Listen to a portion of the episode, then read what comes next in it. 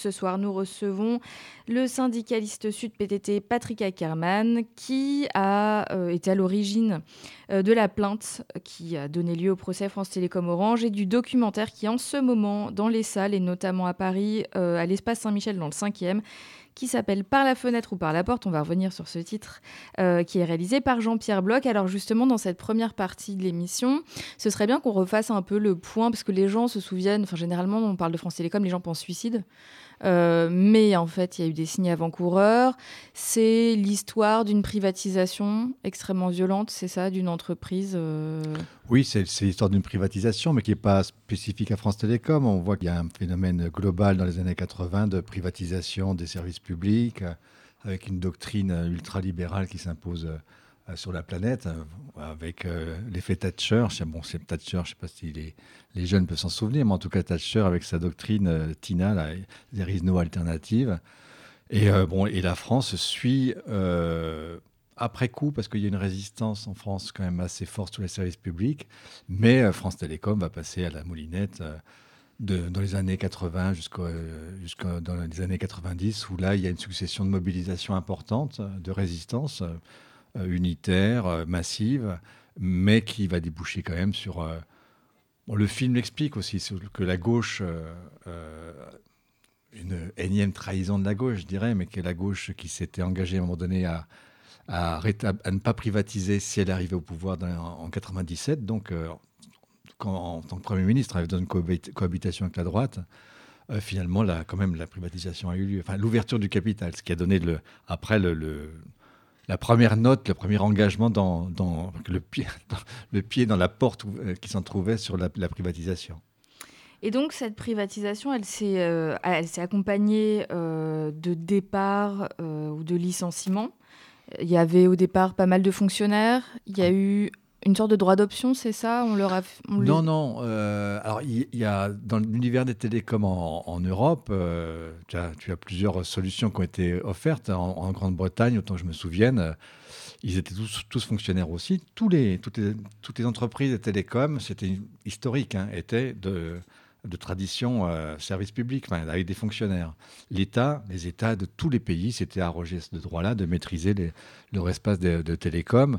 Et là, euh, donc, c'était une rupture dans l'histoire euh, des, télécoms, le fait de passer sur les, un niveau privé, avec des enjeux financiers énormes. Mais bon, en Angleterre, en tout cas, il y a eu un pont d'or qui a été offert au, un pont d'or. En tout cas, la plupart des salariés, pas des fonctionnaires de de British Telecom se précipitent pour abandonner leur statut euh, contre une prime conséquente, voire quitter l'entreprise. Voilà. Euh, en Espagne, euh, il y a une politique qui s'étale sur plusieurs années de, de mise à la retraite anticipée. Moi, je me rappelle un, reportage sur Arte dans, ces années-là, dans, les années même 2000, là, on était après, où un couple de, gens qui étaient à, à Téléfonica qui expliquait qu'à 42 ans, ils étaient en retraite. Euh, tout le monde regardait ça avec envie. Euh, mais euh, voilà, donc il y a des façons différentes de, traiter la, question. Orange, là, par contre, je pense que c'est un noyau dur de, résistance et ils ont ouvert le capital en 96 et puis petit à petit, la mécanique s'est un peu emballée et le vrai problème, bon, parce qu'il y avait sans doute une logique de que les départs de, fonctionnaires soient euh, sur la durée que ça, se fasse de manière indolore. Donc il y a eu un premier plan de départ euh, euh, sur jusqu'en 2006 pour 40 000 personnes en pré-retraite, avec un système plus ou moins avantageux, enfin bon, qui n'était pas si bah, par rapport à la suite, effectivement. Là, je pense qu'il y a des gens qui doivent avoir regretté de pas être partis à cette époque-là. Et ça concernait tous les secteurs, c'est aussi bien oui, oui, euh, tous les clients, tout ça. Tout, voilà, tout, voilà, tout le monde, euh, tous les tous les secteurs. Mais cette, euh, cette ce plan-là a eu un coût énorme pour l'État parce que c'est l'État qui a aussi financé. et puis ça, surtout, c'est dans une période où le PDG Michel Bon, personne ne s'en souvient, mais moi je m'en souviens bien, bah, ce PDG-là a engagé la, la boîte dans une politique d'acquisition euh, au niveau européen, au niveau international même, et que la boîte se retrouve en, faillite. C'est-à-dire qu'elle se retrouve avec une dette de 71 milliards d'euros euh, début 2000. Euh, et tu vois, 71 milliards dans le monde des années 2000, c'est une boîte qui est vouée à la faillite. Sauf qu'elle est pilotée par l'État français, qui va réinvestir du fric, qui va, faire un plan, etc. Et là, on rentre dans le dur. C'est-à-dire qu'à partir de 2001-2002, euh, Thierry Breton, Michel Bon est viré. Ça se fait hein, de virer des, PDG. Il a été viré de, son poste de PDG. Il était même condamné, il faut le savoir. Ça, c'est. il était condamné à, 10 000 euros, je crois, de, euh, d'amende. Bon, parce franchement, parce qu'il n'y a rien pour lui. Mais il était très vexé. Euh, et puis, il a été remplacé par Thierry Breton, que tout le monde connaît maintenant, qui a fait trois ans à France Télécom pour mettre en place un plan drastique de, reprise en main, assez violent. Hein, je veux dire, ça commençait vraiment à être très, très violent et on sentait la crise qui, euh, qui s'approfondissait. et après, il a été appelé par Sarkozy au, gouvernement. et c'est lui qui, a, qui avait amené dans ses bagages Lombard, Vénès et puis euh, Olivier, Olivier Barbero, à force d'en parler, bref, les trois là étaient dans ses bagages et puis il les a mis en place. Donc voilà. Tu dis que Michel Bon, personne s'en souvient, mais il fait quand même partie des personnes qui ont été euh, dans le procès ensuite, non? Non. Non, parce que lui, il est quand même. Euh, enfin, en fait, on, on, peut le connaître si on a lu le petit livre qui s'appelle Personne ne sort les fusils euh, de, j'ai oublié le nom de l'écrivaine. Sandra, Sandra Lucbert, exactement, sur justement l'affaire France Télécom, où à la fin, bon, elle en parle euh, en des termes assez peu élogieux, et donc je pensais qu'il était aussi concerné euh, par ce procès-là. Toi, donc, tu étais dans un service de France Télécom, tu as vécu ça de l'intérieur, ou c'est. Oui. Ouais. Oui, moi je suis rentré à France Télécom en 87, j'avais 27 ans. J'étais étonné d'être payé tous les mois parce qu'à cette époque-là aussi, quand on est jeune, euh, j'étais dans ma, province et il a fallu que je monte à Paris pour euh, trouver un boulot. C'était compliqué. Et puis franchement, la France Télécom, c'était le rêve. Hein. Euh, franchement, honnêtement, hein, tous les gens de France Télécom de cette époque-là vous diront que, ben oui, c'était une boîte qui était de, techniciens. Alors, c'est, ça, c'est les avantages et les inconvénients. De, la base au sommet, c'est des techniciens, quoi, en gros. Voilà et puis des gens qui, sont attachés au service public, mais de la base au sommet. On discutait avec les chefs de centre sur le service public, on discutait sur ce qu'il fallait intervenir avant chez tel client qui est un riche euh, euh, client, etc., ou bien chez la petite dame euh, qui a besoin du téléphone. C'était des... Bon, voilà, il y avait une, ambiance, en plus c'était jeune comme boîte, parce qu'il y a eu des forts recrutements. Euh, donc beaucoup de jeunes qui arrivaient par ailleurs. On, m'a fait remarquer des jeunes qui avaient fait les mobilisations lycéennes de 80, étudiantes de 86. Il y avait une ambiance d'enfer dans cette boîte-là. Quand je dis d'enfer, au sens positif. Euh, et puis, euh, oui, Michel Bon arrive. et là, c'est.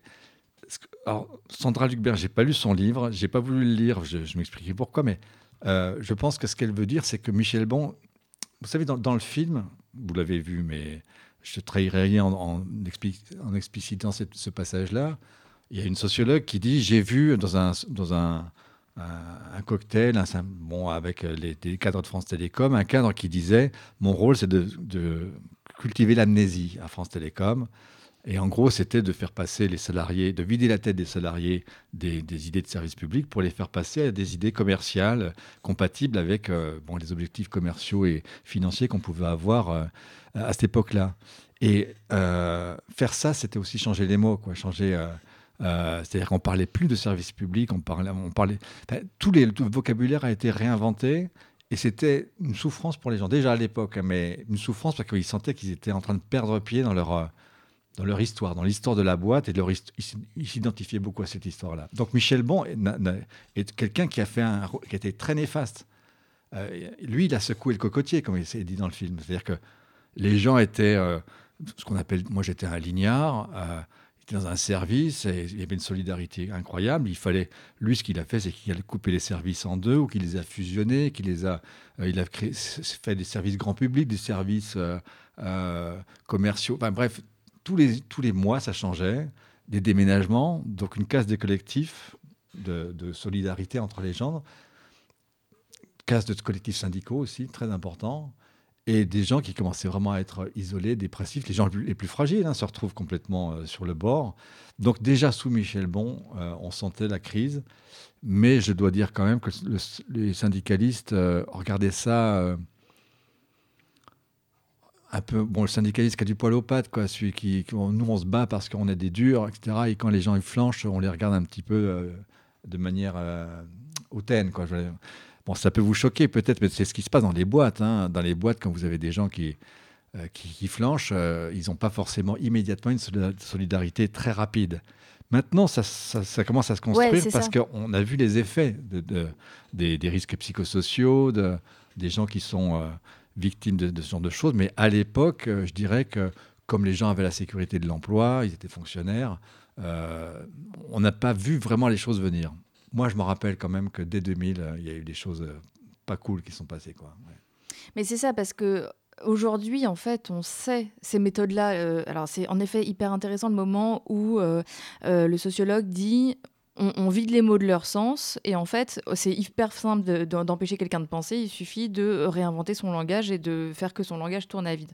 Ces méthodes-là en fait elles sont encore appliquées et maintenant on est un peu plus conscient et consciente de ce qui se passe. Pareil, casser les collectifs de travail, on sait très bien que c'est des méthodes de management euh, qui visent et en fait on le sait grâce à ce qui s'est passé ou enfin malheureusement grâce à ce qui s'est passé à France Télécom quoi. Entre autres, c'était aussi je ne sais pas si c'était un des premiers services publics à pâtir vraiment de cette volonté de privatisation, mais euh, c'est peut-être aussi pour ça qu'il n'y a pas eu une alerte tout de suite et on pensait que les gens qui craquaient, c'était parce qu'ils étaient un peu fragiles ou parce que ça se passait pas très bien chez eux au début. Alors, euh, ce genre de management euh, vient des États-Unis, hein, il est référencé quand même. C'est avec un novlangue, une novlangue inventée par les, les managers sur les accords win-to-win, ça vous dit quelque chose quand même? C'est quand même dément d'inventer cette expression win-to-win, alors que c'est évident que dans un accord avec un patron, en général, c'est pas toujours win-to-win, quoi, je veux dire. Bon, bref, une, une langue qui s'impose, euh, et est-ce qu'en France, euh, en France en tout cas, ça arrive sur le tard, parce que IBM, par exemple, est passé à la moulinette. Tous euh, les, services de télécommunication américains sont passés à la moulinette bien avant nous, avec des effets assez assez dévastateur aussi. Mais sauf que là-bas, bon, euh, c'est la loi de l'Ouest, euh, le Far West, quoi. Je veux dire, c'est euh, bon. Bref, à la fois il y a des fois des, mouvements, des, zones syndicales très fortes aux États-Unis. À la fois, il y a quand même des situations aussi très très délétères. Donc quand ça arrive en France.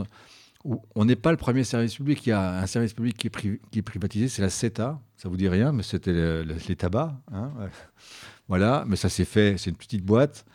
Ça s'est pas fait avec grand bruit. Nous, on a regardé ça avec intérêt parce qu'on se disait si eux, ils commencent à faire ça, ça veut dire qu'ils veulent y aller. Bon. Euh, et puis après, nous, on était sur la sellette parce qu'on ramenait de l'argent à l'État. Euh, donc, c'était un petit peu compliqué de, euh, de nous privatiser comme ça. Il y avait un engagement de l'État de dire que si on était privatisé, il serait toujours dedans pour récupérer un peu de fric, etc. Mais c'était aussi la, le fait de des acquisitions. C'est-à-dire que là, si France Télécom était privatisé, il pouvait être victime d'un prédateur. Il euh, faut savoir que quand, France Télécom a été privatisé, euh, très vite, euh, je crois, est-ce que c'est Michel Bon? C'est possible que c'est Michel Bon qui a acheté Télécom, en, Télécom en Pologne. Pour faire quoi? Ils ont licencié, je pense, la moitié des gens. Une violence incroyable. Hein, je veux dire, c'était. donc, ils ont fait leurs emplettes au niveau européen, ce qui a provoquer la dette de France Télécom, mais euh, avec des, méthodes euh, euh, brutales, quoi, très, brutales.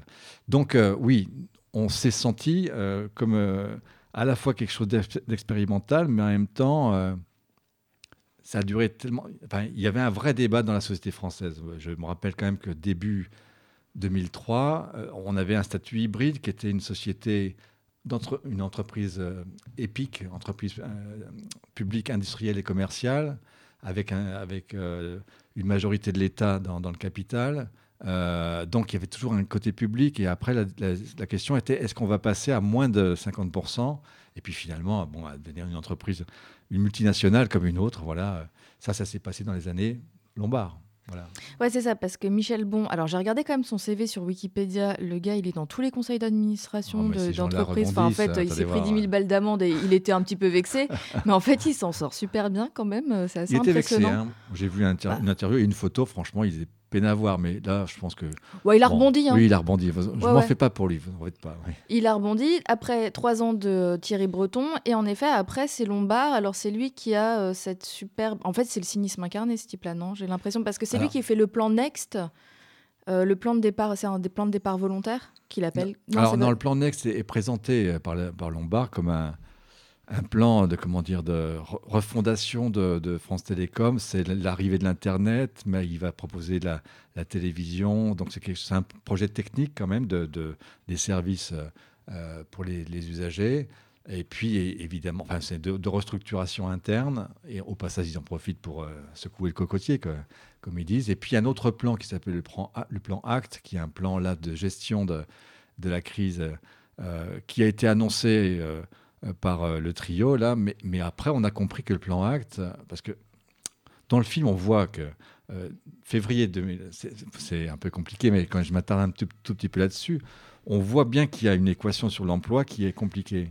parce que c'est la fin des, des départs en pré-retraite payés par l'État. Là, on sent bien qu'il en, en faut encore. Et que pour remonter l'action, il va falloir faudra que, comme, n'importe quelle boîte, bah, annoncer qu'en gros, bah, ils vont licencier, qu'ils vont euh, faire des, ils vont revendre une partie, etc. Ce, genre de choses. Donc on s'attendait à quelque chose, mais sauf que la, boîte euh, propose un, projet acte qui euh, ressemble pas à grand-chose au départ. Jusqu'au jour où c'est Hélène qui était représentante de Sud au conseil d'administration. Euh, début, début, début 2006, euh, en janvier, aucun, aucun mot sur l'emploi. Et en février, aucun mot sur l'emploi encore. Mais en février 2006, il y a un communiqué de presse qui sort après le, conseil d'administration où ils annoncent 22 000 départs euh, à France Télécom, qui, sans expliquer comment ils vont faire, d'ailleurs, je pense qu'il n'y avait pas de méthode miracle à l'époque, et c'était simplement un message aux, aux, investisseurs, aux, financiers au niveau international pour dire voilà, on va, on va s'en sortir, on va redresser la barre. Il y a eu de l'argent public investi dans France Télécom, il y a eu des économies faites à hauteur de 15 milliards, il y a eu trois fois 15 milliards hein, qui ont été trouvés, l'État, euh, les investisseurs et puis, et puis les, économies euh, sur le, le, personnel. Ça fait 45 milliards qui ont permis de ramener la dette à 30 milliards en gros, ce qui semblait acceptable. Vous vous rendez compte, 30 milliards, c'est acceptable. Hein, voilà. Mais ils ont géré la, chose comme ça, mais il fallait en plus annoncer 22 bah, 000 départs. Et là, c'est ce qui est dit dans le film, l'action a, monté d'un euro en une journée.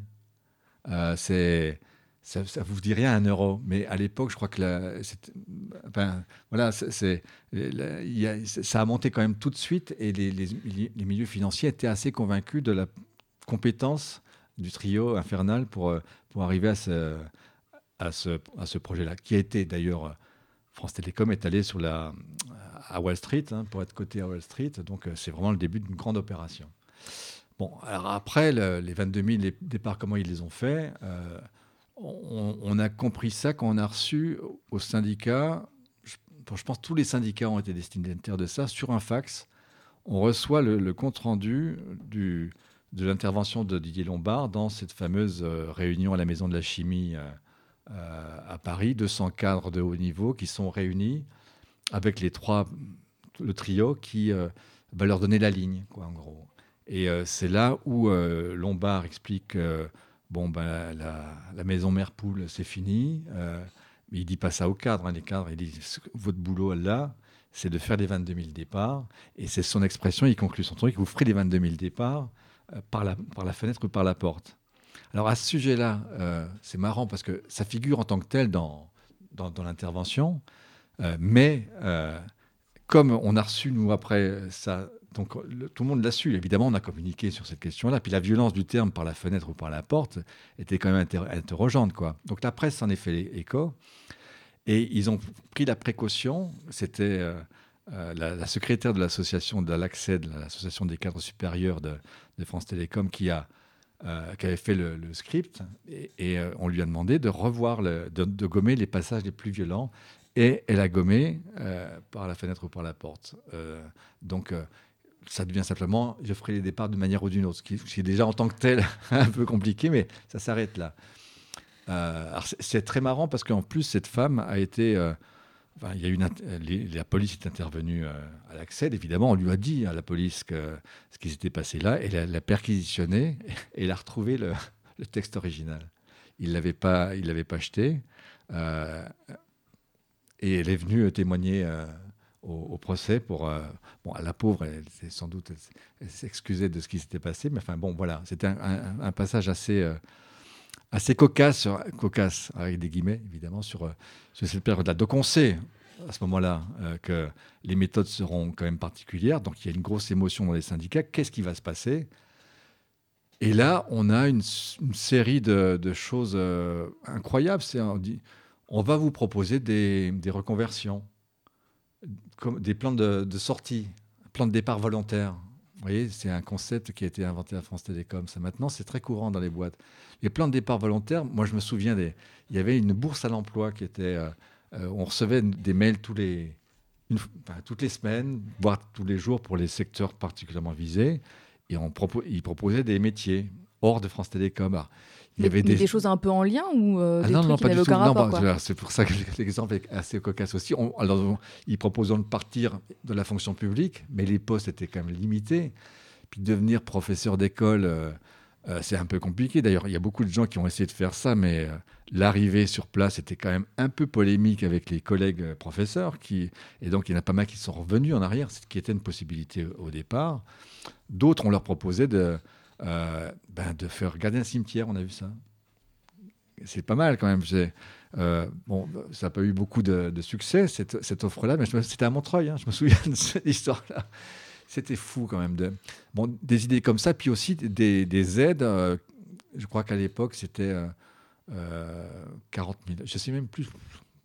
Bon, ben, une somme. Quand même assez importante. Ouais, mais qui était en gros. Euh, un petit biscuit. Casse-toi, quoi. C'est allez casse-toi. Le plan s'appelait ACT. Euh, oui. Euh, et les gens l'ont appelé allez casse-toi.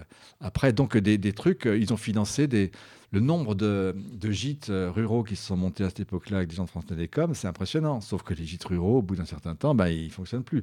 Mais ça, c'était pas qu'à France Télécom, ça s'est vu. Moi, j'ai vu à Belfort, euh, je suis de Belfort, hein, il y a eu Bulle à licencier, euh, le nombre de gens qui ont fait des restaurants, des trucs de vente de vêtements, etc. Et puis au bout de, de 5 ans, plus rien ne tient, etc. Bon, bref, ils ont rejoué ce truc-là, mais ça marche. Il n'y avait pas de candidats euh, fantastiques. il y avait quand même des candidats, mais. C'était pas les 22 000. Voilà. Et donc, euh, la question est venue très rapidement sur euh, le, la mobilisation des, des troupes, des cadres, pour que les cadres détectent les gens faibles pour les, pour les, les pressurer et les faire quitter l'entreprise. Et là, c'est.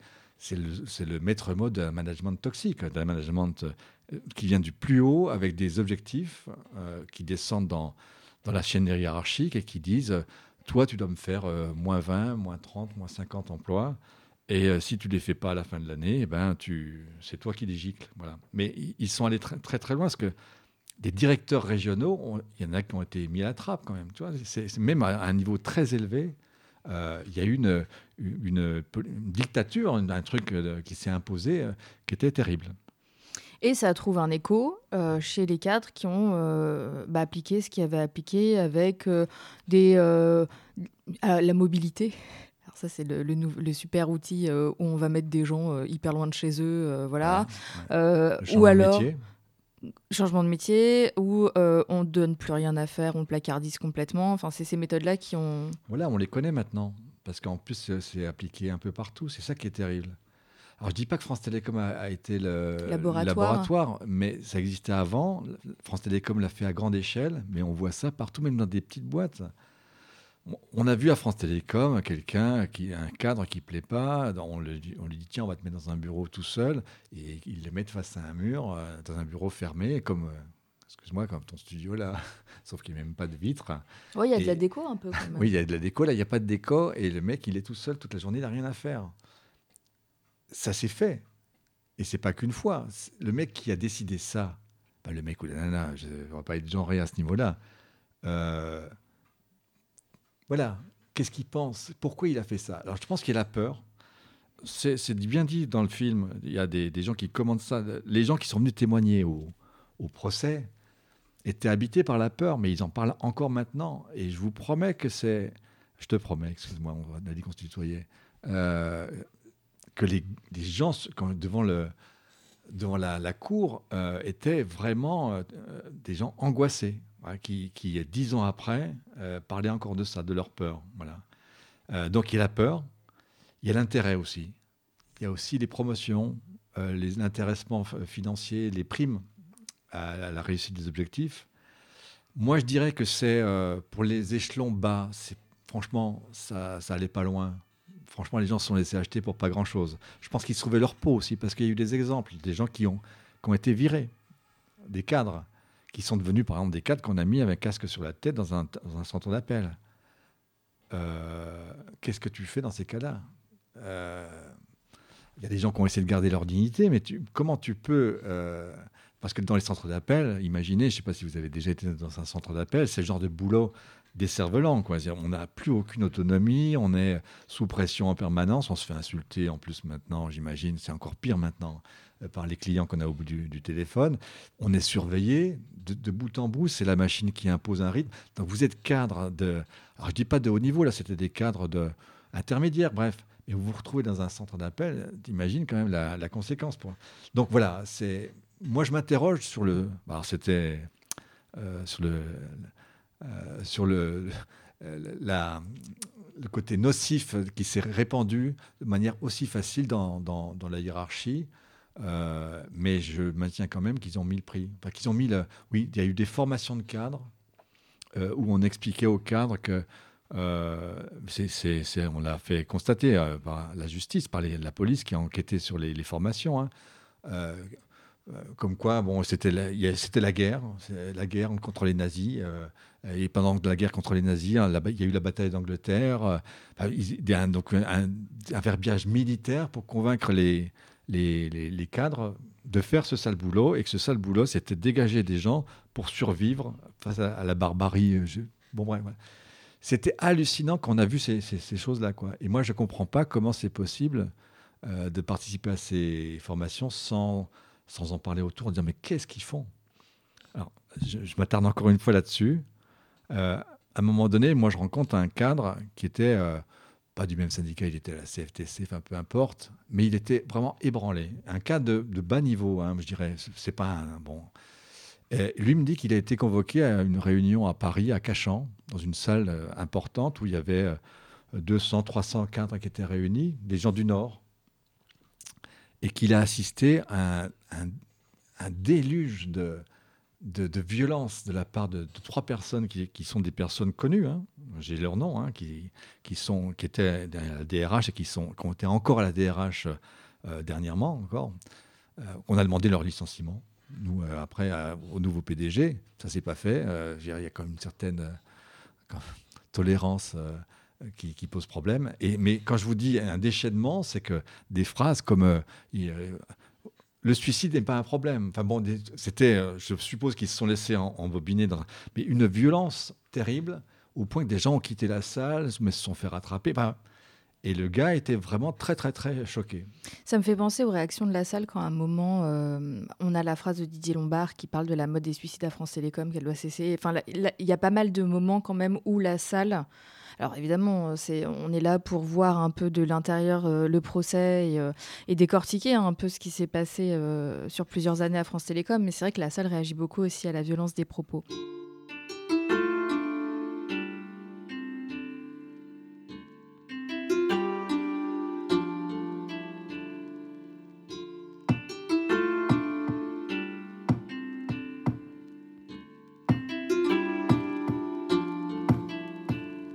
Vous êtes toujours sur Fréquence Paris Pluriel dans les oreilles loin du front. Ce soir, nous sommes avec Patrick Ackermann, syndicaliste sud PTT, pour parler du film de Jean-Pierre Bloch. Mais Patrick euh, y a quand même euh, sacrément contribué aussi. Un film qui s'intitule Par la fenêtre ou par la porte. Alors, si vous avez écouté la première partie de l'émission, vous savez, mais sans doute que vous le savez aussi parce que cette phrase, elle est quand même restée assez célèbre, même si, bon, il a fallu euh, quand même gratter un peu sur le moment où ça a été prononcé par Didier Lombard, hein, c'était euh, faire partir les gens euh, de l'entreprise par la fenêtre ou par la porte. Entreprise qui est France Télécom, aujourd'hui c'est Orange. Alors, euh, donc avec Didier Lombard, c'est les années 2000. Et euh, toi, si on regarde un peu l'historique euh, de, de, l'affaire France Télécom, il y a quand même eu aussi un travail important qui a été mené par l'Observatoire euh, du, stress. du, stress. et des mobilités à France Télécom. C'est tu es à l'initiative de ça. à quel moment tu t'es dit ça, là ça va trop loin, il va falloir qu'on qu'on documente ça, qu'on fasse des enquêtes, etc. Parce que c'est ça, en fait, l'observatoire. C'était ça le but aussi, de en fait, mesurer le mal-être au travail. Aujourd'hui, on dirait peut-être ça comme ça. Oui, alors, on commence à en parler dans, dans la société française. Hein. C'est-à-dire que c'est pas qu'à France Télécom que ça existe, mais la, la question des nouveaux managements, du management toxique, des gens, du burn-out, euh, ça commence à apparaître et beaucoup de gens s'interrogent sur la question. Bon, euh, nous, syndicalistes à France Télécom, euh, on voyait ça un petit peu de loin. Je pense qu'on n'était pas très euh, mobilisés sur la question, même si des gens peuvent vous dire que dès, les années 2000, au niveau du comité hygiène et sécurité nationale qui, avait à France Télécom, il y a déjà eu des motions qui ont été votées, mais franchement sans conséquence. Hein. Pour la boîte, ça n'a pas été une révélation. Mais, bon, bref, on, voyait ça euh, un petit peu de loin. En 2004, il faut quand même en parler, euh, il y a une sénatrice communiste qui, euh, avec la publication d'un livre d'un journaliste communiste, France Télécom, la machine à broyer, il, fait une enquête où il montre la réalité quand même de, gens qui sont en difficulté, qui sont en dépression. Donc c'est ce côté-là de, la dépression qui est, euh, qui est posée. Donc nous, on participe aussi à ça. Il y a une conférence de presse au Sénat, une alerte euh, euh, qui émeut un peu, un peu, les sénateurs, effectivement, en tout cas l'espace politique. Sauf que la conclusion qu'ils disent par ailleurs, je vous dis ça pour la petite histoire, c'est que bah, puisque c'est comme ça, il vaut mieux que ce soit complètement privé. Voilà. Donc là, on va privatiser complet. Bon. Donc c'était quand même un peu un peu compliqué. Et puis, bon, on arrive à une situation où les mobilisations euh, classiques euh, ne fonctionnent plus. Ah, France Télécom était très syndiqué. Quand on faisait une grève, ce n'était pas des petites grèves, hein, je veux dire. Euh, sauf que d'une part, les grèves ne servent plus à grand-chose parce que le, téléphone est automatique, parce qu'on ne bloque pas grand-chose, etc. Mais aussi là, la, la, casse des collectifs syndicaux, des collectifs sociaux dans l'entreprise fait que le syndicalisme, quand même, baisse d'intensité. quoi. Donc on se dit, il faut faire les choses autrement. Et on a un vrai. bon, je, le dis là vraiment humblement, c'est que on savait pas trop quoi faire. C'est-à-dire qu'on voyait des gens se suicider, des gens en difficulté, des gens en burn-out, des gens en, effondrement psychologique, c'est pas facile à gérer dans un service. Nos, nos militants euh, se sentaient complètement désarmés. Et les, la médecine du travail, euh, franchement, les médecins du travail n'étaient pas non plus aussi outillés pour ça. C'est une médecine interne à l'entreprise, un hein, service interne comme dans beaucoup de grosses boîtes. Euh, dans ces années-là, on commence à voir des, médecins qui démissionnent, qui démissionnent en faisant une lettre. Euh, pourquoi ils démissionnent Et bon, c'est fantastique que des gens fassent ça, mais bon, après, je pense qu'ils vivaient des situations très, très compliquées. Ça nous alerte aussi, donc on interpelle l'entreprise, mais rien ne bouge, quoi. Donc euh, on se dit à un moment donné qu'il faut faire euh, euh, une structure non syndicale, pas classique, qui soit unitaire, qui permette de faire venir des gens de l'extérieur de l'entreprise, des sociologues, des, gens de, de cabinets d'expertise qui, qui, font des sondages, qui ont l'habitude de ça. bon, bref, des, des, médecins, psychiatres, des médecins, enfin, bon, bref, d'autres. voilà, ce genre de gens et on décide de faire ça avec la CGC parce qu'en fait, la CGC est un petit syndicat à l'époque euh, qui, euh, euh, qui, par ailleurs, au niveau national, ils ont accepté tout de suite, mais ils sont venus nous voir en disant bah, écoutez, on va, on va mettre en place un téléphone, un, téléphone d'accueil, en gros, Allo, SOS Amitié. c'est la cellule psychologique, voilà, donc, numéro vert. Quoi. Voilà, donc la CGC, alors je, je, dis ça de manière ironique, mais c'était, la CGC était confrontée à ce genre de choses en tant que syndicat de cadre. Euh, et euh, ils avaient mis en place ce genre de, euh, bon, de, d'accueil téléphonique. Ça ne nous plaisait pas du tout, c'est pas ça qu'on voulait faire. Mais on a réussi à faire une alchimie entre les deux pour faire un, un observatoire qui essaie de comprendre, donc qui, qui fasse des, des enquêtes et des, qui, émettent, qui fasse des documents, qui essaie de de, comprendre ce qui se passe, de voir ce, management toxique, comment il se met en place, etc. Bon, voilà. Donc c'était quelque chose d'assez confidentiel au départ. Euh, mais qui a très vite euh, pris son essor parce qu'on s'est appuyé là sur les CHSCT de droit privé qui sont mis en place en 2005 à, France Télécom. Enfin, en fait, 2000, oui, 2005, voilà. Et euh, nos militants n'étaient pas du tout outillés pour. franchement, les CHSCT, c'est dur à manœuvrer, à comprendre, etc. On a mis une bonne année à comprendre. Et l'Observatoire a été l'outil qui fait que très rapidement, les, gens des CHSCT se sont dit, ben voilà, on va, on va s'investir dedans. Donc on fait des assises en, en 2007 où on était 100, et en 2008, on est 400 euh, euh, à Saint-Denis. CGC euh, Sud, des gens qui viennent, qui sont des, des hein, qui sont ça pas trop où aller, mais il y a une force qui est en train de se faire voir.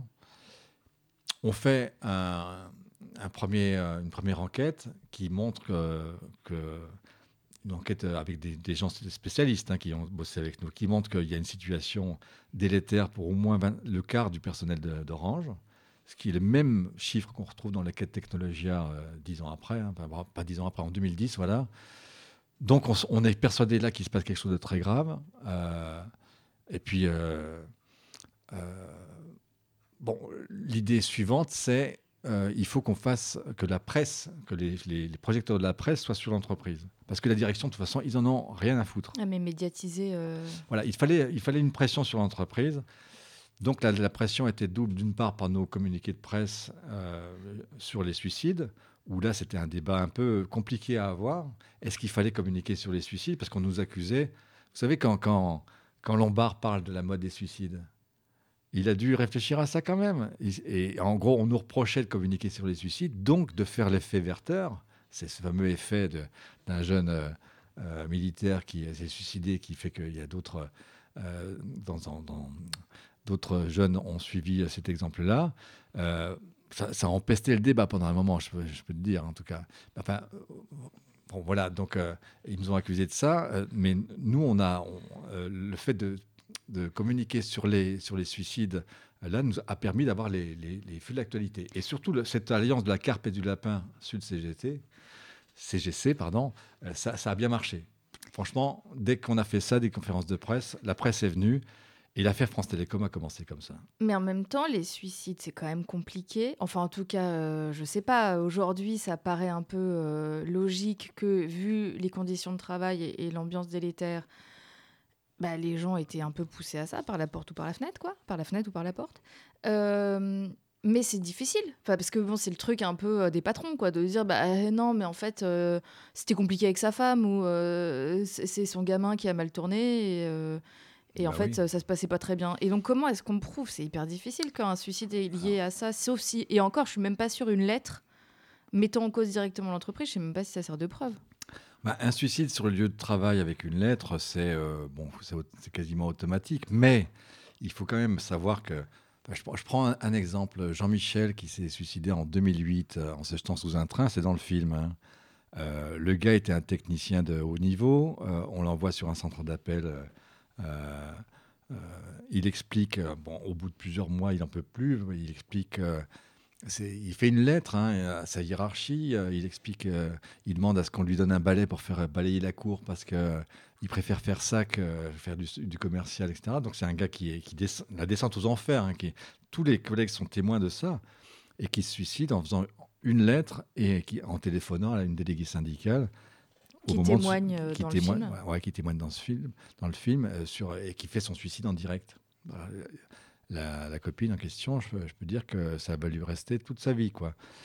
Euh, bon, euh, là. Euh, oui, c'est difficile de prouver que ça ben, oui, mais, sauf que dis-toi qu'il y a eu un CHSCT.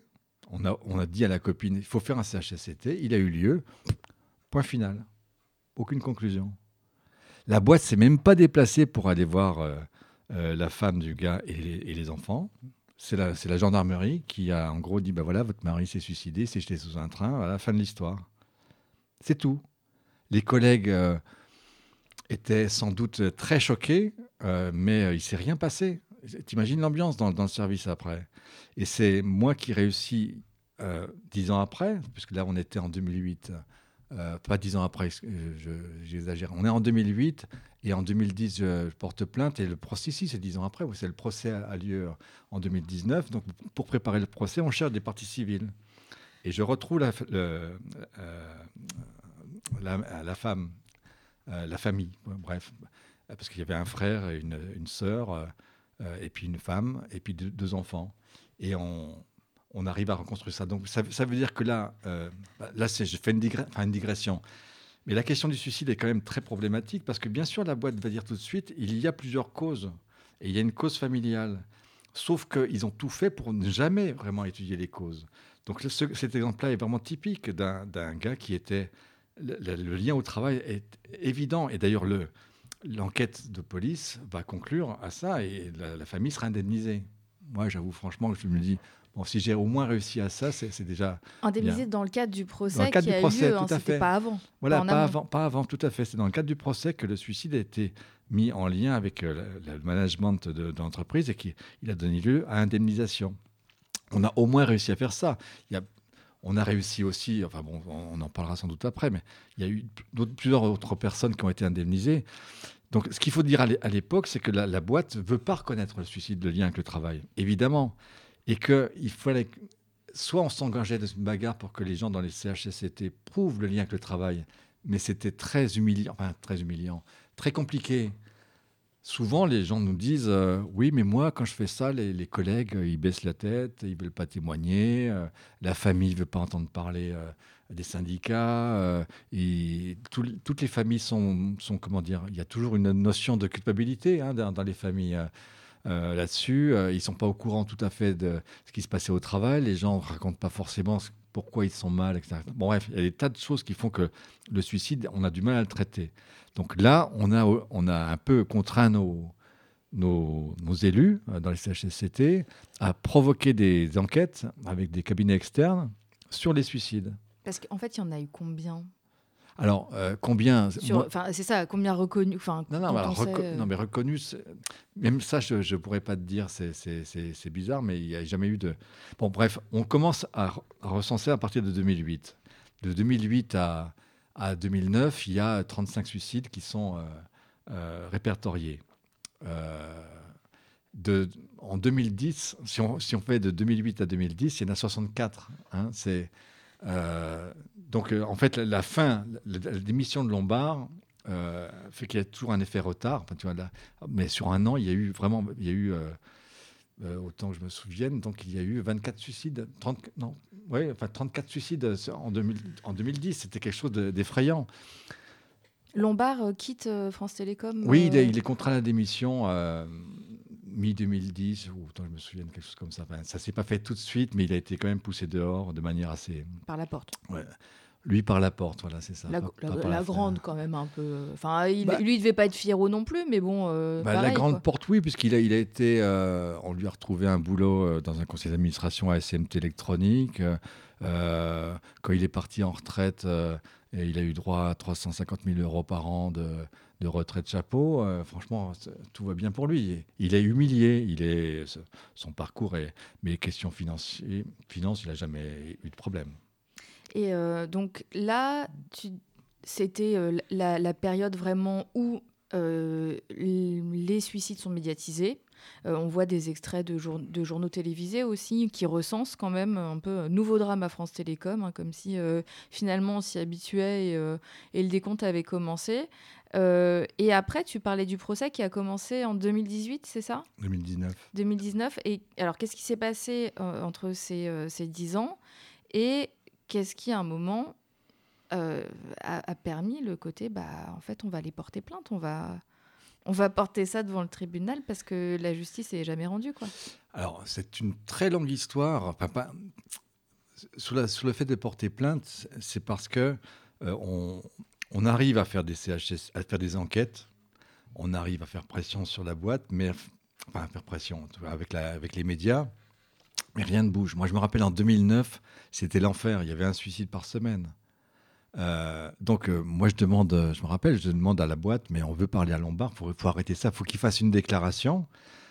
pour limiter, pour arrêter ça, arrêter cette mode des suicides, qui nous aurait sans doute dit, mais en tout cas, bon, pour qu'il fasse une déclaration, et il n'a rien fait, rien, rien, rien. En 2009, c'était vraiment effrayant. Hein, je veux dire, moi je me rappelle, mais il y avait des gens qui étaient très, très, très, très mal. donc, enfin, excuse-moi, j'ai perdu le fil. Non, mais à ces années-là, c'est un petit peu. Une fois que Lombard se casse, enfin, on lui demande de partir. Est-ce que ça change un peu ou finalement euh, c'est on, remplace le, la tête Alors, le départ de Lombard est assez particulier parce que donc je dis en 2009 c'est l'enfer. Il y a des suicides vraiment un, peu bon partout et, il y a, y a des des assemblées générales, les gens qui, pètent des plombs, etc. Et euh, la presse parle beaucoup de ça. Et c'est de l'Assemblée nationale où, euh, autant que je me souvienne, je crois que c'est les communistes et les socialistes, demandent à, à ce que Lombard vienne s'expliquer. Il, fait, il vient s'expliquer, mais après, il y a une pression pour qu'il démissionne. Il ne veut pas démissionner tout de suite. Mais Richard, euh, Stéphane Richard, qui était au conseil d'administration à France Télécom, déjà, il n'était pas un inconnu. Euh, lui arrive comme le chevalier blanc euh, et devient directeur, pas directeur général, mais bon, bref, c'est une espèce de répartition des rôles. Euh, pendant une période intermédiaire. je pense que lui a réussi à, renouer le dialogue avec les syndicats, mais, mais bon, franchement, il a, non, je, veux dire qu'il a quand même réussi à pacifier un peu la situation, même si, vous, voyez dans le film, hein, c'est que je crois que sous son, sous son règne, il y a 30 000 personnes qui, sont encore qui, qui, quittent encore l'entreprise. Voilà, il y a une baisse de 30 000 euh, personnes, enfin 30 000 salariés. Donc, euh, on est toujours dans, la même logique. Hein. Mais il y a une cohabitation donc en 2010 avec euh, avec Lombard, qui se fait, qui est assez euh, violente. Hein. C'est à un moment donné, je crois qu'il Richard euh, en a ras le bol et prend le pouvoir quand il pousse l'autre dehors. Voilà. Vénès et Barberos sont virés un peu plus rapidement. Bon voilà. Donc après il y a une rupture. Mais par contre, il y a persistance, persistance pardon, de, des phénomènes de suicide avec une comptabilité qui est quand même assez inquiétante alors qui s'explique de deux façons. D'une part, parce qu'il y a des processus psychologiques qui sont quand même longs euh, et qu'on ne s'adresse pas forcément très facilement de, ce genre de, euh, choses. Euh, deuxièmement, qu'il y a quand même maintien d'une, je dirais quand même, de comportement hiérarchique suspect, problématique qui, qui amène à ça. Bon, et ensuite, il y a le troisième élément, je dirais, qui est vraiment important, euh, c'est qu'on avait obtenu de Richard le fait qu'il y ait une communication systématique à tous les syndicats chaque fois qu'il y avait un suicide. Mm. Suicide à la maison, suicide euh, sur le lieu de travail, etc., Et quand tu fais ça, eh ben, les chiffres, ils doublent. Parce que nous, on est passé... En, en, dessous des radars passent tous les gens qui suicident à la maison, euh, qui... et puis la famille, on ne parle pas. Moi, je me rappelle, j'étais vraiment mal ce jour-là. Il y a une, fille de, je sais pas, 22 ans, 23 ans, qui vient au syndicat. Elle venait de province. Elle a fait le trajet pour euh, venir me voir, qui, qui me dit euh, Oui, euh, moi, mon père s'est suicidé. Et ma mère a jamais voulu en parler. Et on a, eh ben, il n'y a jamais eu d'enquête, rien du tout. C'était un cadre. Hein. J'étais face à une gamine qui m'expliquait son, son père s'était suicidé et c'était pas passé sous une frite parce que la famille était dévastée, la, mère était très très mal, mais elle cherchait une explication. Enfin, toi, excuse-moi, mais c'était quand même assez terrible. Bon, et ça, lui, il s'est suicidé dans les années peut-être euh, euh, juste avant 2006. Enfin, peu importe. c'était bon, pas forcément dans la bonne période, mais euh, voilà. Donc on était, est confronté de tout le temps à quand tu as une politique violente en direction des gens du fait que tu as des gars qui, dans les coins, ben, ils meurent euh, et tu sais pas trop pourquoi. Et puis surtout, ça remonte pas à la surface. Les gens isolés, les gens où il y a une histoire de. Eh ben oui, par exemple, les gens qui deviennent chiants parce qu'ils sont déprimés et puis qu'il y, a une séparation, ça peut. Voilà. Euh, donc voilà, je pense qu'il y a beaucoup de gens qui passent sous les radars et ça, ça fait peur.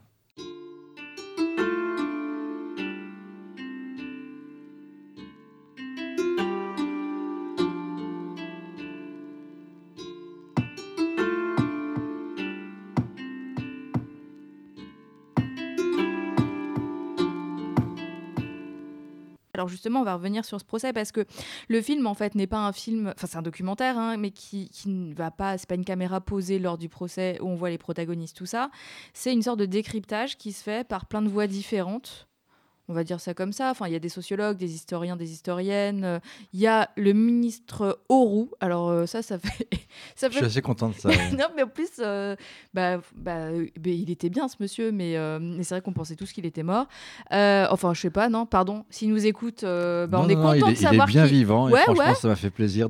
On était très content qu'il accepte d'être interviewé. Et puis, on est très content de le voir dans le film. Alors justement, au départ, vous avez avec l'observatoire du stress et des mobilités forcées, documenter, enquêter sur les suicides, le mal-être, euh, le stress, les arrêts de travail sans doute aussi.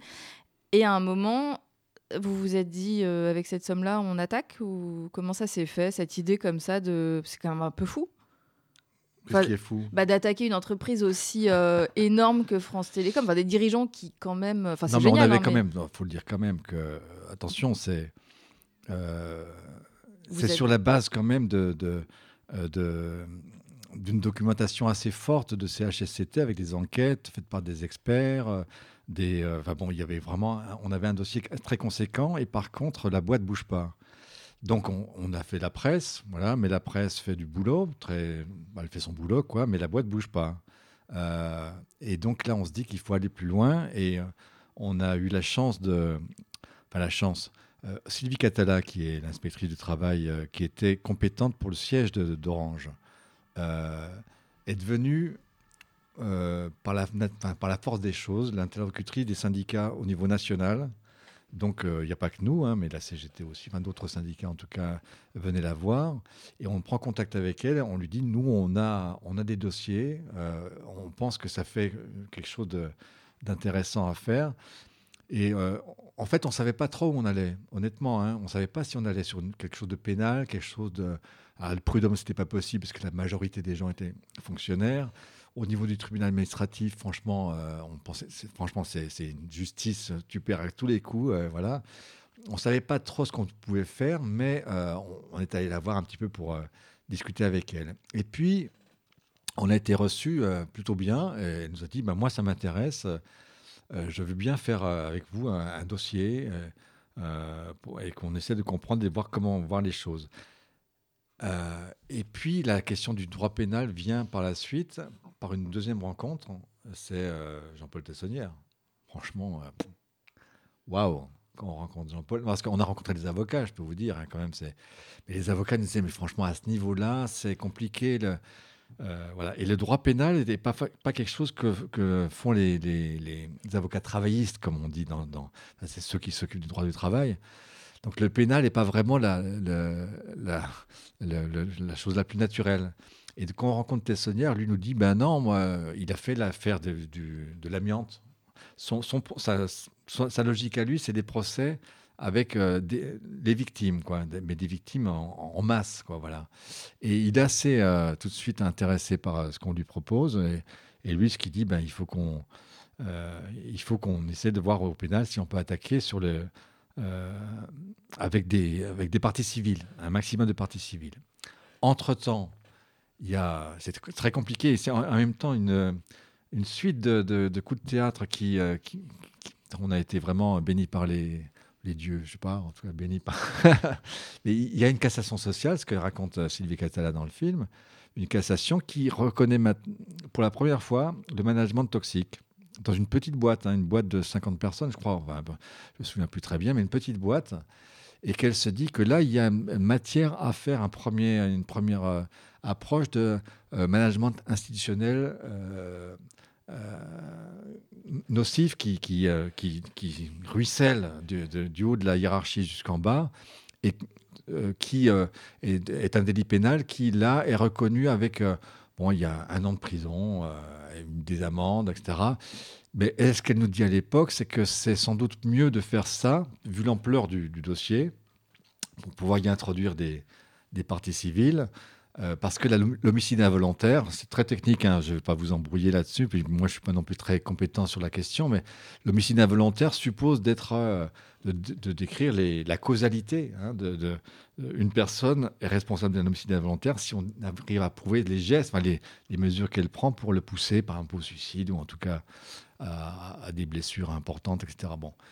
Euh, Bon, donc nous, on, découvre cette euh, notion-là et puis euh, on monte avec elle un dossier qui sera. Elle transmet ce dossier au procureur euh, de la République. Et puis après, la question, c'est un dossier comme ça, il faut le savoir, hein, les inspecteurs de travail qui font des dossiers transmis au procureur, s'il n'y a pas un syndicat qui suit, il ne se passe rien.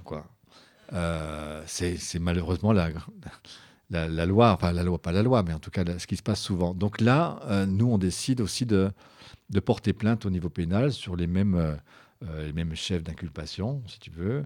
Et, bon, j'ai été porté plainte pour la Fédération Sud. Donc quand on dit c'est moi, oui, j'ai. Tu portes, mais tu portes plainte contre qui? Alors voilà, on porte plainte contre les trois dirigeants ce qui était un vrai débat, parce que beaucoup de nos adhérents, de nos militants disaient Mais non, mais il faut qu'on attaque tous les cadres qui sont responsables d'eux. Mais vous imaginez le travail, quoi. C'était très compliqué. On arrivait à une logique où il y aurait des, centaines de gens qu'on attaque. Euh, bon, voilà, c'est un, procès un petit peu compliqué à organiser. En tout cas, moi, je trouvais que c'était assez compliqué à, organiser. Et puis, euh, les avocats qu'on avait nous disaient non, ça c'est impraticable, on n'y arrivera pas. Et ce sera souvent des, classements sans suite. Il faut savoir, par exemple, que sur euh, Besançon, il y a un jeune, euh, Nicolas, qui, qui se suicide en se pendant dans son garage. la famille porte plainte et, un, inspecteur du travail fera un procès verbal pour homicide involontaire, transmis au procureur. Donc l'affaire existe là-bas. Euh, il y a des tas d'affaires hein, qui, sont euh, où les, inspecteurs de travail font des, transmissions au procureur, etc., pour différents motifs, homicide involontaire, enfin bon, bref. Et euh, l'idée du harcèlement moral institutionnel a permis, les juges d'instruction qui ont été nommés, en tout cas c'est ce qu'ils ont suivi comme logique, ils se sont dit, c'est une affaire tellement importante, tellement grande, qu'il y avait tellement de... il y avait 105 000 employés à ce moment-là, c'est qu'ils ont tout rapatrié, toutes les affaires de France Télécom, mais, et ça, ça a été, je pense, un drame pour pas mal de familles, mais ce sera uniquement sur le harcèlement moral institutionnel. Où là, l'échelle des peines et des indemnités, les indemnités restent, mais l'échelle des peines, elles ne sont pas du tout de même niveau. Quoi. voilà, donc euh, nous, on, est, on s'est trouvé embarqué dans cette histoire-là. Euh, franchement, euh, après allez-y les avocats, quoi. Je veux dire, et on a réussi quand même à amener au procès. Ça, c'était une stratégie. Moi, je suis content de ce qu'on a fait parce qu'on a quand même euh, amené 120 euh, nouvelles parties civiles au procès euh, sur la base d'une reconnaissance du harcèlement moral institutionnel. Donc, quelqu'un qui était présent à France Télécom entre 2006 et 2008 pouvait prétendre, sans forcément démontrer ce dont il était victime, pouvait prétendre à être indemnisé en cas de victoire au procès. Euh, c'est donc politiquement, si tu veux, et juridiquement, c'était très novateur d'avoir ce genre de choses. Et on a réussi à avoir 120 parties civiles qui ont été indemnisées euh, à l'issue du procès en 2019. Donc voilà, c'est une petite révolution. Alors, mais beaucoup de, familles ont trouvé qu'on leur avait volé le procès parce qu'elles auraient voulu avoir euh, euh, le responsable de la mort de son fils, de son mari, de sa femme, etc., qui soit condamné. Et ça n'a pas eu lieu. Et c'est vrai que c'est un, problème. Donc, c'était les trois dirigeants de France Télécom à l'époque qui ont été euh, condamnés. Alors, trois dirigeants plus quatre autres dirigeants intermédiaires. Mais là, c'est pas nous qui les avons désignés, c'est les juges d'instruction. Qui, il euh, faut savoir un truc, hein, c'est, vous savez que la, police, la justice est quand même des fois très efficace. Un matin, non, c'était pas un matin, c'était un soir.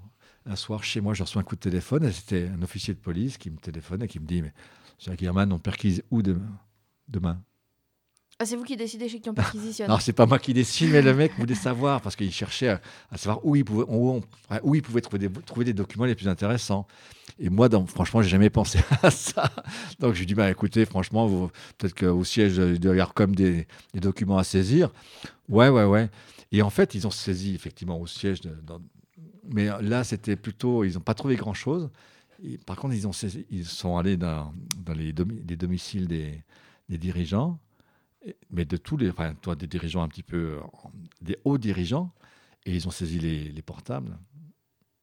Et là, ils ont trouvé des trucs incroyables. Parce que les gens à ce niveau-là se sentent au-dessus des lois. Donc ils avaient dans leur ordinateur des, des trucs, mais, mais accablants. Des trucs. Euh, bon, voilà, c'est. Euh, bon, c'est. Mais alors, et ils ont été condamnés à quoi? À l'issue du procès? Ah bah, me dites pas ça sur ce ton-là. C'est, ils ont été condamnés. C'est. Non. mais c'est génial. Enfin, déjà, bravo euh, pour tout le boulot, tout ça, à tous les, toutes les personnes qui sont impliquées dans le. les avocats, où là, il y a eu une unité euh, de tous les avocats, de tous les syndicats. Euh, ils ont, franchement, les avocats, fantastiques. Oui, on a gagné parce que d'abord aussi la présidente, de, franchement, vous auriez été au, tribunal en 2019, la présidente était royale. Elle, si elle m'entend, je lui dis bravo. J'espère qu'on se verra pour boire un verre ensemble à un moment donné parce que c'est vraiment quelqu'un de fantastique. Bon, euh, voilà, c'est. le procès a eu lieu.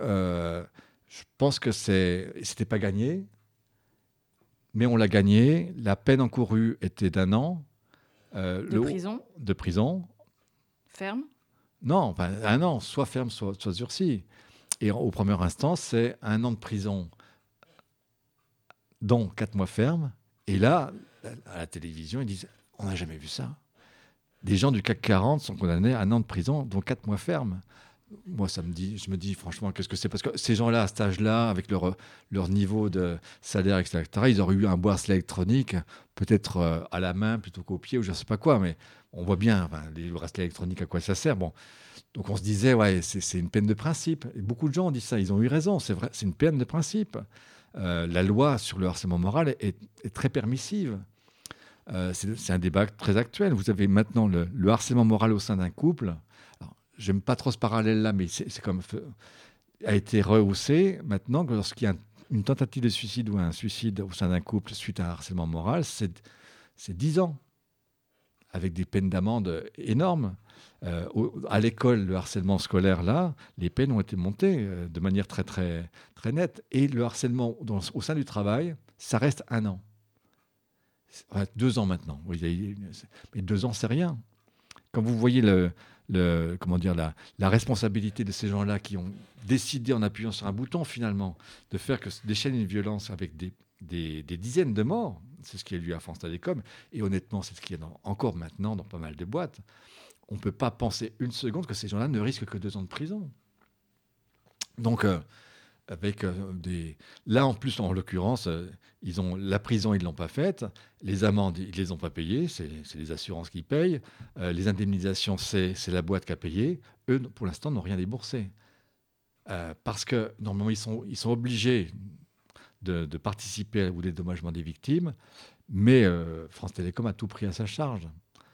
Est-ce qu'au final, ils seront obligés de remettre de leur poche? Je l'espère mais ça dépend de France Télécom. Et là, en ce moment, je ne sens pas France Télécom euh, aller dans ce sens-là. Voilà. Tu as, une idée du montant total qu'ils avaient à payer? Qu'ils avaient à payer? De dédommagement? Tu as, plus le chiffre en tête?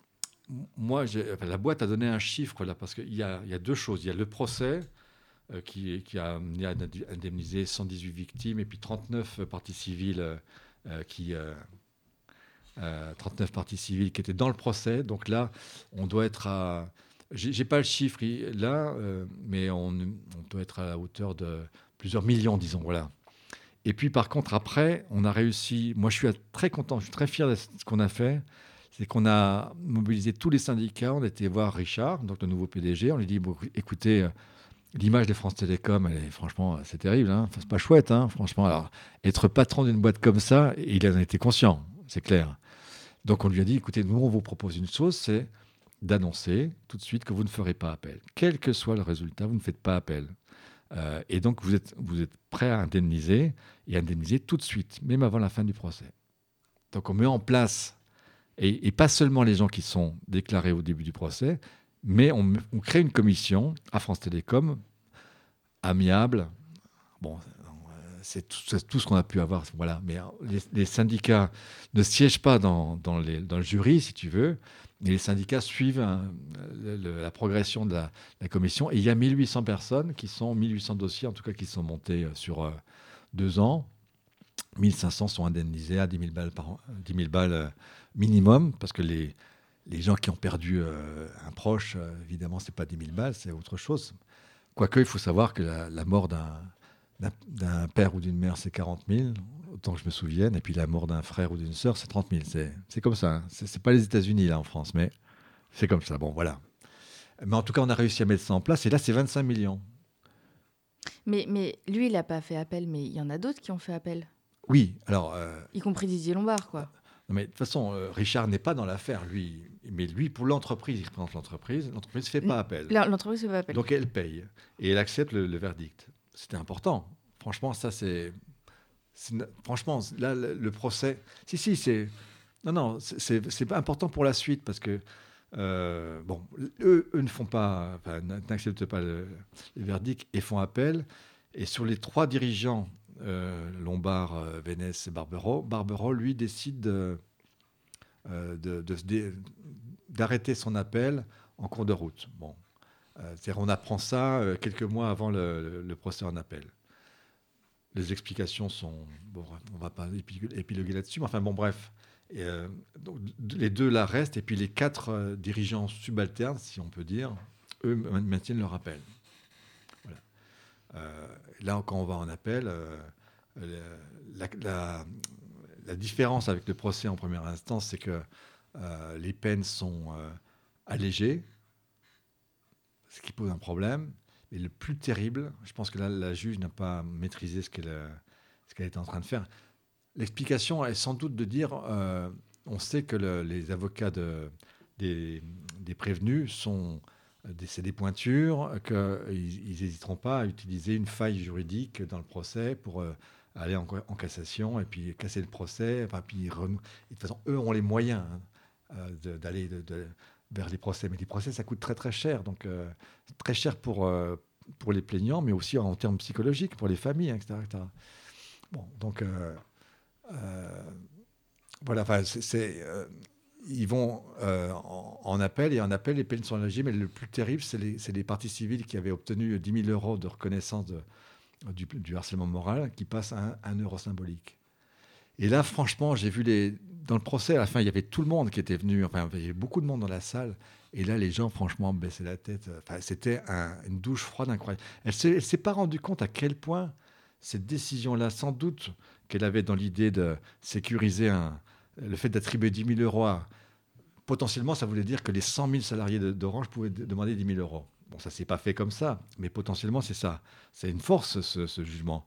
Donc euh, invalider ce jugement-là, euh, c'est quand même pour l'histoire et pour la suite euh, quelque chose de, de grave. Voilà.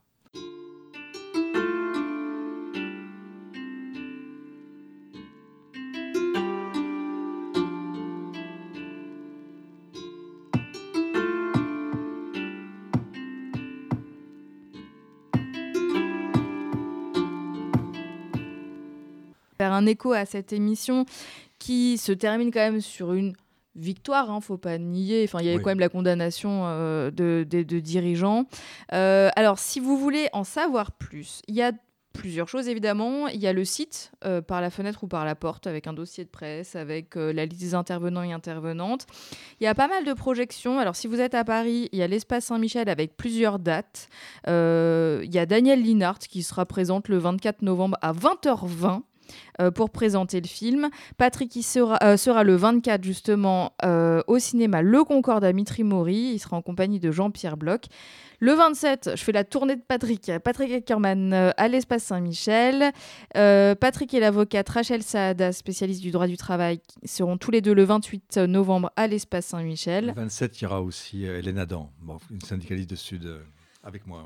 Ok, et aussi est-ce qu'on peut dire que c'est euh, Non, vous n'allez pas du tout finir le 14 décembre, mais le 14 décembre, vous allez, vous y allez hein, euh, à l'Assemblée nationale pour présenter le film. Euh. Ben, deux mots là-dessus quand même, parce que je pense que ça va décoiffer. C'est oui, on, a inscrit donc via une parlementaire, Sophie Taillé-Poyan, avec qui on travaille depuis pas mal de temps, depuis le premier procès. Donc au Parlement, il y aura la projection du film et on espère qu'il y aura des parlementaires qui vont venir avec une idée derrière la tête, c'est il faut une loi, c'est ça un petit peu le... Alors le film, c'est un film, Hein, on n'est pas une organisation politique, mais en tout cas, il, essaye quand même de lancer cette idée-là, qu'il faut un débat sociétal sur la question du travail aujourd'hui et qu'il faut durcir la loi sur le harcèlement moral, passer à 10 ans. Euh, avec une, amende beaucoup plus importante, sans doute d'autres mesures, que, que, ça dissuade quand même les patrons de faire ça. Euh, sans doute aussi un débat pour remettre en place les CHSCT qui ont été supprimés par, euh, Macron. Euh, bon, il y a beaucoup de travail, mais en tout cas, l'idée de, durcir la loi serait un point, euh, dur qui permettrait d'envisager des choses nouvelles. Quoi. Et euh, pour l'instant, on verra bien. le 14 décembre, c'est pas si loin que ça, mais ça se présente plutôt bien. Voilà, c'est tout ce que je peux dire pour l'instant. Mais si j'avais su qu'on arrive jusque-là, je, je, quel travail Bah ouais, c'est et, alors si jamais euh, ça vous a donné envie de voir le film, eh ben vous pouvez envoyer un mail. Euh, alors je vous donne l'adresse mail euh, pour demander voilà que votre cinéma de quartier, vous savez que le patron ou la patronne, ça pourrait aussi l'intéresser de diffuser ce film. Vous contactez programmation par la fenêtre ou par la porte.fr et vous voyez comment organiser une séance. Ouais, pas mal. Hein. Pour voilà pour bah, mettre un peu d'animation hein, autour de chez vous. Euh, voilà. Euh, on se quitte, mais je pense qu'en plus. Ah oui, je voulais dire aussi, je voulais faire de la pub pour ce, livre de chronique qui s'appelle La raison des plus forts. Parce qu'en fait, le procès France Télécom euh, a été chroniqué par plein de gens. Il y en a qui sont dans le film, mais pas tous et toutes. Et donc, n'hésitez pas à y jeter un œil. Tu voulais ajouter un truc, on a le temps. Bah, hier, j'étais à Rennes, par exemple. Et à Rennes, il y avait une salle immense, 220 personnes dans, dans la salle, un débat super. Bon, les gens n'avaient pas tous la pêche. Hein. Ah bah, ouais. mais, mais sur la fin, franchement, c'était quand même mieux. Mais voilà, les, débats sont importants et, et, de plus en plus importants. C'est-à-dire qu'il euh, y a un effet boule de neige là qui, qui fait que ce film de très petit budget, je ne vous dis pas le budget, sinon j'aurais trop honte, euh, mais euh, ce film a une histoire assez extraordinaire.